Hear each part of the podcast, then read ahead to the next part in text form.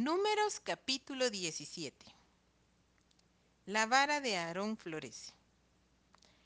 Luego habló Jehová a Moisés diciendo, Habla a los hijos de Israel y toma de ellos una vara por cada casa de los padres, de todos los príncipes de ellos, doce varas conforme a las casas de sus padres. Y escribirás el nombre de cada uno sobre su vara. Y escribirás el nombre de Aarón sobre la vara de Leví, porque cada jefe de familia de sus padres tendrá una vara. Y las pondrás en el tabernáculo de reunión delante del testimonio, donde yo me manifestaré a vosotros.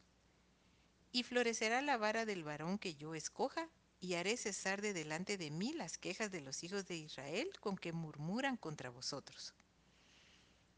Y Moisés habló a los hijos de Israel, y todos los príncipes de ellos le dieron varas cada príncipe por las casas de sus padres una vara, en total doce varas, y la vara de Aarón estaba entre las varas de ellos.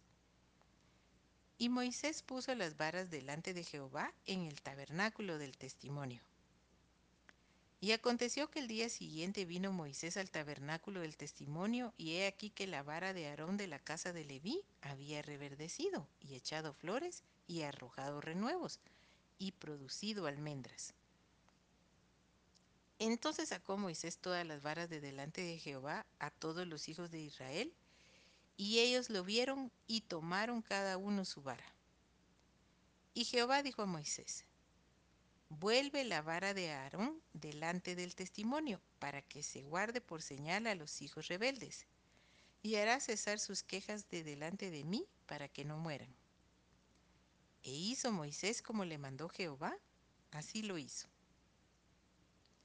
Entonces los hijos de Israel hablaron a Moisés diciendo, He aquí nosotros somos muertos, perdidos somos, todos nosotros somos perdidos.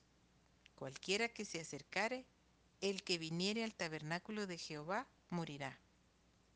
¿Acabaremos por perecer todos?